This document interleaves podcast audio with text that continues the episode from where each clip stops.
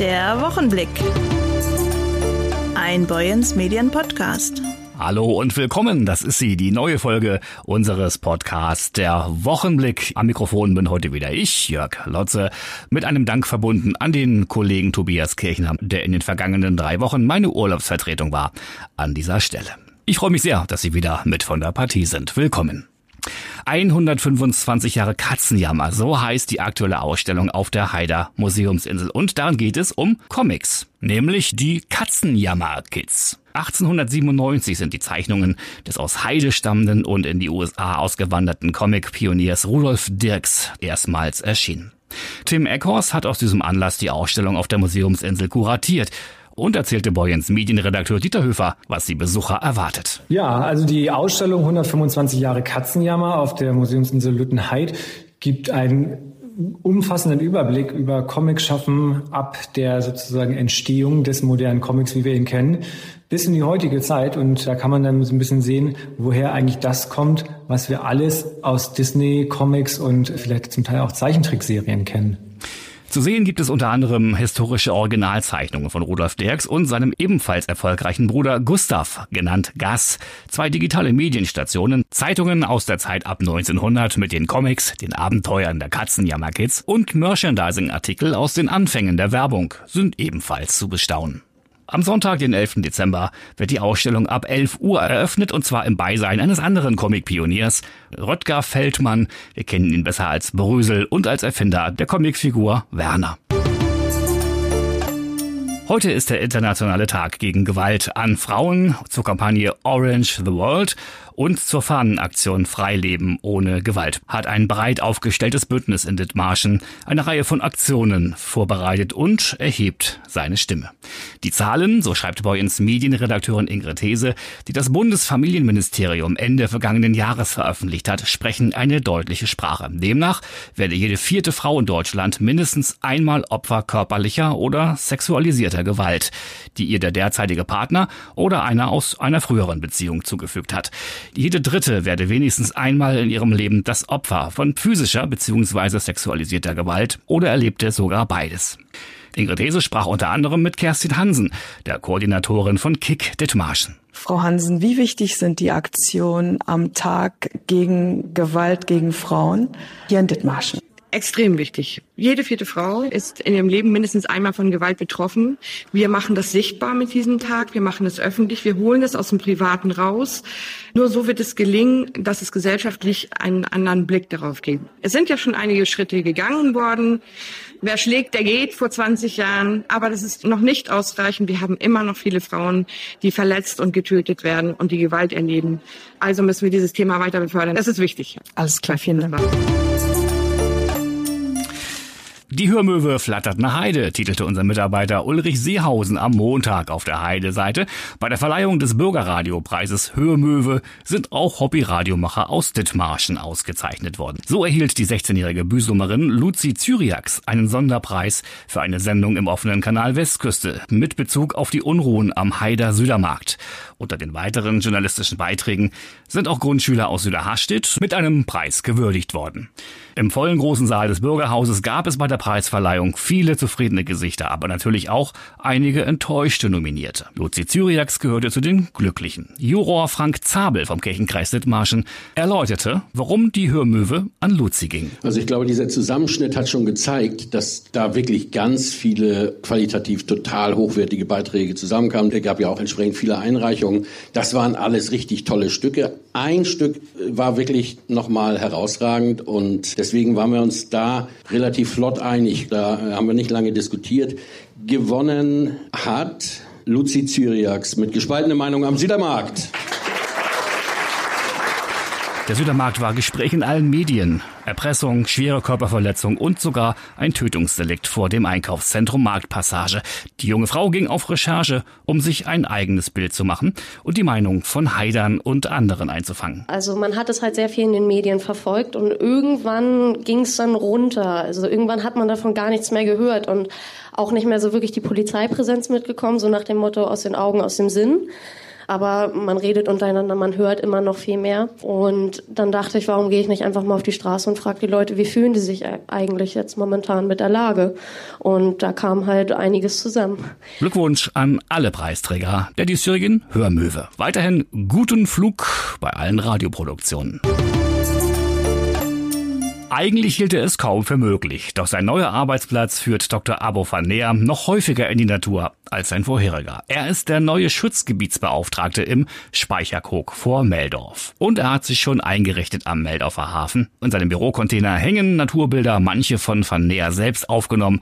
Und der Computer läuft auch bereits. Im Gespräch mit unserer Redakteurin Dana Müller hat sich der neue Mann vorgestellt. Mein Name ist Abo van Neer. Ich bin Biologe, explizit Naturschutzbiologe und und bin jetzt seit Anfang Oktober Schutzgebietsbetreuer des äh, Speicherkoks von Dithmarschen, Angestellter der unteren Naturschutzbehörde des Kreis Dithmarschen.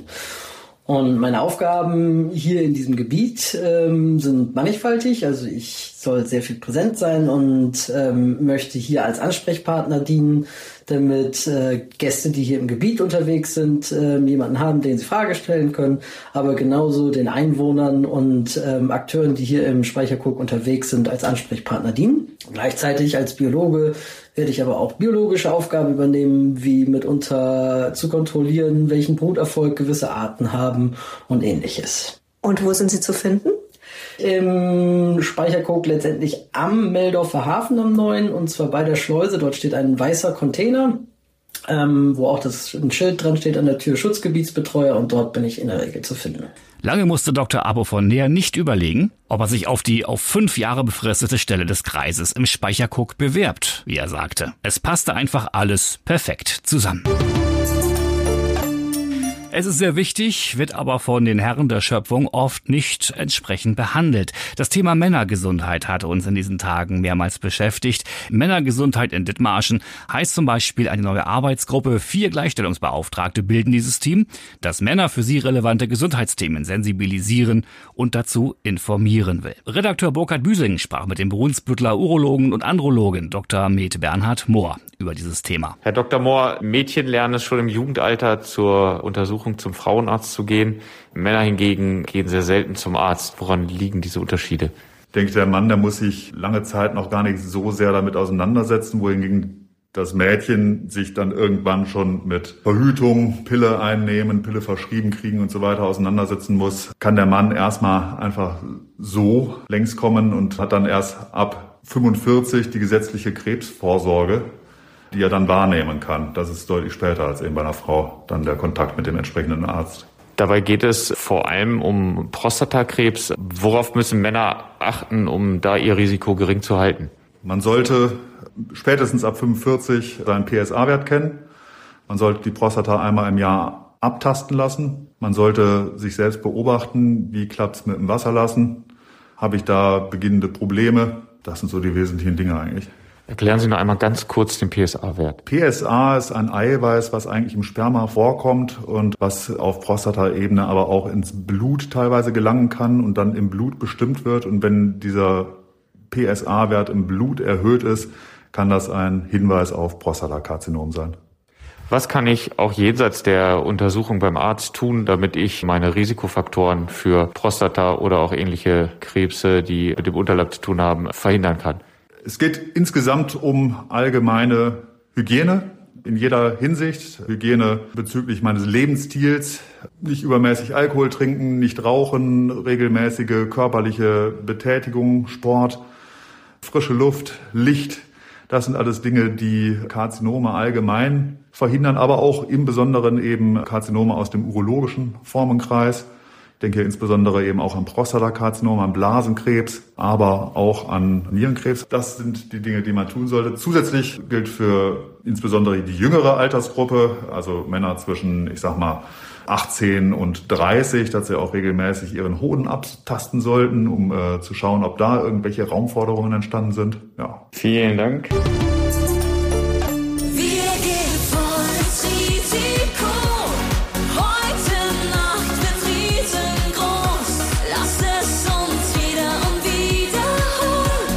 Volles Risiko mit Beatrice Egli. Es schlagert wieder in Dithmarschen und spätestens im kommenden Sommer steht der Marktplatz wieder Kopf. Mehr dazu weiß mein Kollege Maurice Dannberg. Mal lieber, erzähl mal. Hey, ahoi Jörg. Ich habe mal auf den Kalender geschaut, auf das kommende Jahr und habe gesehen, am 29. Juli findet auf dem Heider Marktplatz der Schlagermarathon statt. Eine Veranstaltung von Bastian Köln, Henning Fers und Arne Schlichting von der Firma VKS Events aus Dithmarschen. Und ich habe mich getroffen auf dem Heider Marktplatz, Ort des Geschehens mit Arne Schlichting. Wie seid ihr eigentlich darauf gekommen, auf den Schlagermarathon? Wir haben uns vor zwei Monaten zusammengesessen und wir haben einfach gesagt, äh, Mensch, wollen wir nicht mal was starten? Und da sind wir eigentlich auf Schlager gekommen, weil wir alle gerne auch Schlager hören, also gerne feiern sonst die. Und da haben wir dann gesagt, Mensch, komm, sag paar Namen. So, wir sind auf ein Bierchen in Anführungsstrichen draufgekommen und haben das erstmal sacken lassen. Nachher, nächsten Tag haben wir nochmal drüber gesprochen und ähm, das war noch all, bei uns allen in den Köpfen. Und dann haben wir gesagt, komm, das ziehen wir jetzt mal durch. Nehmen wir mal einen DIN A4-Zettel und schreiben auf, was wir so in dem Sinne machen können. Ja, und dann fielen natürlich die Schlagergrößen, die neuesten und auch die älteren. Wir haben ein Programm, glaube ich, von jung bis alt, von früher bis heute haben wir die Schlagerkünstler mit hier drin und bringen sie hier nach Dithmarschen nach Heide. Arne, in Dithmarschen gibt es viele große verschiedene Plätze, Wiesen, Felder, aber ihr habt euch entschieden für den Heider Marktplatz. Warum das? Wir haben lange überlegt, äh, wo wir den Schlagermarathon stattfinden lassen. Es gibt viele Möglichkeiten, aber wir haben wirklich den Heider Marktplatz für perfekt gesehen, weil hier die Infrastruktur steht, freiflächig und wie gesagt, es ist ein Veranstaltungsplatz, den man einfach nutzen muss. Und wir sind sofort drauf gekommen und haben mit dem Bürgermeister und komplett mit dem ganzen Ordnungsamt alles gleich besprechen können. Und man muss wirklich sagen, die Infrastruktur, die ist einfach hier perfekt. Die Heider bekommen hier ein Schlagermarathon 2023 wo sie nächsten Tage, Monate noch drüber sprechen können. Wir sagen Dankeschön, Doch was macht den Schlager so modern? Was macht die Musik bei Jung und Alt so besonders? Ich glaube, der Schlager hat gerade einen Boom. Es ist in dem Sinne, die jungen Leute wollen das. Sie singen, die tanzen danach, die feiern danach. Und ich glaube, auch viele, die in, in den Medien oder TV oder sonstiges, dort wird immer mehr von Schlager geredet. Ähm, die Schlagermusik in dem ist auch moderner geworden und ist nicht so abgestumpft, sondern sie wird moderner. Mit modernen Songs, mit modernen Melodien und sonst so. Und deswegen haben wir gesagt, Schlager. Passt. Also der Tag steht, Samstag, 29. Juli. Der Ort ist festgelegt, das ist der Heider Marktplatz. Und nun, wer kommt eigentlich? Arne, kannst schon verraten, wer auf der Bühne auftritt? Also da haben wir wirklich überlegt und wir haben gesagt, wenn wir Erfolg haben wollen hier in Heide auf dem Heider Marktplatz, dann müssen wir Größen herholen. Und im Moment sind wirklich Michelle mit ihren neuen Songs oder was unser Motto ist von Beatrice Ikri, Risiko. Wir gehen ein Risiko hier ein. Wir wollen das. Wir wollen schauen, wie das wird und wir wollen einfach das bieten und das bringen mit den Schlagerstars wie ähm, auch Bernhard Brink oder Olaf der Flipper, äh, Daniela Alfanito, Axel Fischer, Olaf Henning, die Schlagerpiloten. Das sind Highlights eigentlich und die sind neu auch jetzt auf dem Magen und die machen auch gute Musik. Kinder von 0 bis 8 haben den Eintritt frei und ab neun Jahre muss bezahlt werden. Und zwar wird der Einlass um 12 Uhr sein. Ab 14 Uhr beginnt der Schlagermarathon, der bis circa 23.30 Uhr, 23.45 Uhr geht. Das sind ungefähr neun Stunden. Jeder Künstler wird 40 bis 45 Minuten auftreten. Freude ist groß, Anspannung ist groß und wir sind richtig happy, dass wir es hier machen können. Auf jeden Fall. Und natürlich freuen wir uns auch auf das nächste Jahr auf den Schlagermarathon auf dem Heider Marktplatz am 29. Juli. Die Tickets dazu gibt es seit dem 14. November für 49,50 plus Vorverkaufsgebühren. Und für die Abo Plus Kunden von Boyens Medien gibt es sogar einen Rabatt von 3 Euro. Wir wünschen viel Spaß und freuen uns auf ganz viel Schlager im kommenden Jahr. Das Wochenende steht vor der Tür und falls Sie noch nicht für alle Tage etwas vorhaben oder etwas suchen, haben wir noch einen Tipp für Sie. Vielleicht fahren Sie morgen Abend ins Brunsbüttler Elbe Forum, denn dort kommt äh, der selbsternannte Staatstrainer zu Wort. Ich spreche von Ingo Appelt. Wenn er da ist, dann haben die Nörgler Sendepause. Er hat nach eigenen Angaben ein Geheimrezept gefunden gegen die deutsche Miesepetrigkeit. Sie wird einfach weggelacht. Der Komiker besucht Brunsbüttel und Sie vielleicht ihn. Staatstrainer ist ein wichtiger Job, so wie Bundestrainer. Doch Ingo Appelt macht seinen Trainerjob offensichtlich deutlich erfolgreicher als Hansi Flick den sein. Wie gelingt denn das, Ingo Appelt? Wie mir das gelingt mit guter Laune erst einmal. Also ich bin sehr, sehr froh, jetzt auch nach dem ganzen Irrsinn der letzten Jahre endlich wieder normal auf der Bühne stehen zu können. Und da ist viel liegen geblieben.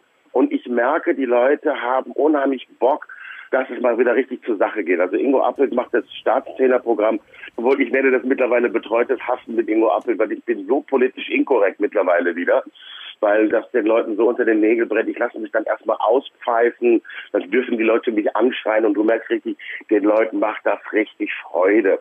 Es hat ein bisschen was Therapeutisches mittlerweile und die Leute kommen nach der Vorstellung und sagen, Herr Sie haben noch nie so lange gelacht. Das ist ja wahnsinnig, Dankeschön.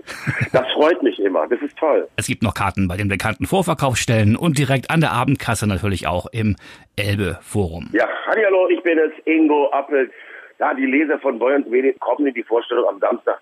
Ich freue mich auf euch. Ich hoffe, ihr freut euch auf mich. Bis dahin. Tschüss. Dann sehen wir uns vielleicht ja morgen bei Ingo Appelt. Beginn ist um 20 Uhr, Einlass bereits ab 19 Uhr.